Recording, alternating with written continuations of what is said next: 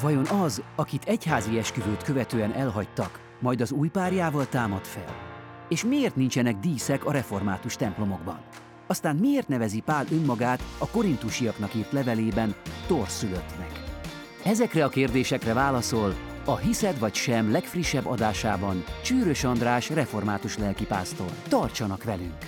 Akit egyházi esküvőt követően elhagytak, annak a társa az új párjával támad fel? A válasz igazából mindkettővel és egyikkel sem. Minden emberrel együtt fogunk feltámadni, és akik életüket Krisztussal élték, azok vele folytatják. Akik nem, azok, hogy finoman fogalmazzak, nélküle folytatják. A feltámadásban egy tökéletes szeretetben fogjuk találni magunkat, Isten szeretetében, ahol már nincsen bűn, nincsen fájdalom sem. És nem csak a testi fájdalmak tűnnek el, hanem a kapcsolati, lelki fájdalmak is, sebek is megszűnnek. A kérdésben szereplő ember tehát mindegyik párjával támad fel, de igazából egyikkel sem fog párkapcsolatban élni, hanem minden emberrel egy tökéletes szeretetben fogjuk találni magunkat. Erre a kérdésre egyébként maga Jézus is válaszol. Hallgassuk meg ezt Lukács evangéliumából, a huszadik rész huszonhét és harminchat vers közötti szakaszból. Azután odamentek hozzá néhányan a szadduceusok közül, akik tagadják, hogy van feltámadás, és azt kérdezték tőle. Mester, Mózes előírta nekünk, hogyha valakinek meghal a testvére, akinek volt felesége, de gyermeke nem, akkor annak a testvére vegye el az asszonyt és támasszon utódot az ő testvérének. Volt hét testvér. Az első megnősült, de meghalt gyermektelenül.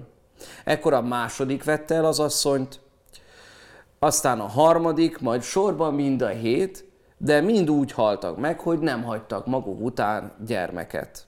Végül aztán meghalt az asszony is. A feltámadáskor közülük vajon melyiknek lesz a felesége az asszony, hiszen így mind a hétnek a felesége volt. Jézus így válaszolt nekik.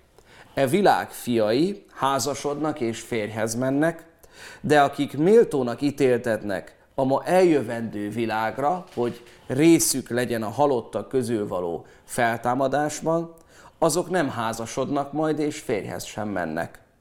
Sőt, meg sem halhatnak többé, mert az angyalokhoz lesznek hasonlók, és az Isten fiaivá lesznek a feltámadás fiai. Amen. Miért nincsenek díszek a református templomokban? A református templomban vannak díszek, csak Istent ábrázoló szobrok és képek nincsenek. A többi felekezethez képest mondhatjuk, mi szigorúbbak vagyunk ebben. Mi nem szeretnénk Istent emberi keretek, korlátok, a mi gondolataink közé szorítani. Másrészről ezzel jobban figyelünk a hirdetett igére és annak áldására.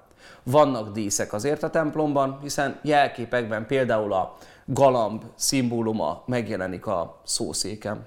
Vagy gondoljunk a kazettás mennyezetű szép református templomainkra, melyek az Isten kiábrázolása helyett a jelképekre és motívumokra helyezte a hangsúlyt, ezzel is gazdagította a magyar népi művészetet.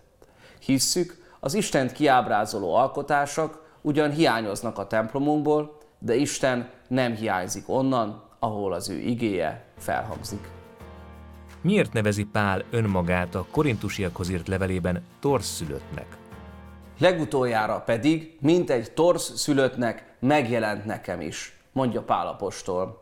Az eredeti görög szó nem teljesen torszszülöttet, inkább koraszülöttet jelent, illetve elvetélt magzatot is, de ebben az esetben Pál valószínűleg a koraszülött értelmében használja. Egyes magyarázók szerint Pál egy alacsony termetű, rossz fizikumú ember volt, és erre utalhat. Ez egy, szerintem egy tipikusan rossz magyarázat, hiszen Pál itt nem a fizikai adottságairól beszél ebben a levélben, hanem az ő küldetéséről és apostolságáról. Így inkább egyet kell értenünk Károli Gáspárral, aki a Vizsói Bibliában széljegyzetként azt írta, hogy azért nevezi magát Pál koraszülöttnek, mert őt nem apostolságra dajkálták. Tehát nem volt Jézus Krisztus mellett földi szolgálata alatt, nem vándorolt vele, nem látta őt a feltámadása előtt, nem volt vele szép lassan az úton, mint anyaméhben a gyermek, hanem gyorsan kellett a szolgálatba állnia, és egy picit, hogy így mondjam, egy kicsit torszként, tehát egy utolsó pillanatban jelent meg Jézus Pál apostolnak. Koraszülött a hitben, az apostolságban. Ez számunkra például azt üzenheti, ez az ige, hogy nem kell megítélnünk egymást a megtérésünk, hitrejutásunk módjában, formájában. A lényeg, hogy olyanok legyünk, akik találkoztak Krisztussal, és megváltozott tőle az életük. Köszönöm figyelmeteket, továbbra is várjuk kérdéseiteket a hiszed vagy sem kukac református pont hu címre. Ennyi volt már a hiszed vagy sem, de a jövő héten újabb epizóddal jelentkezünk. Addig is várjuk kérdéseiteket. Áldás békesség!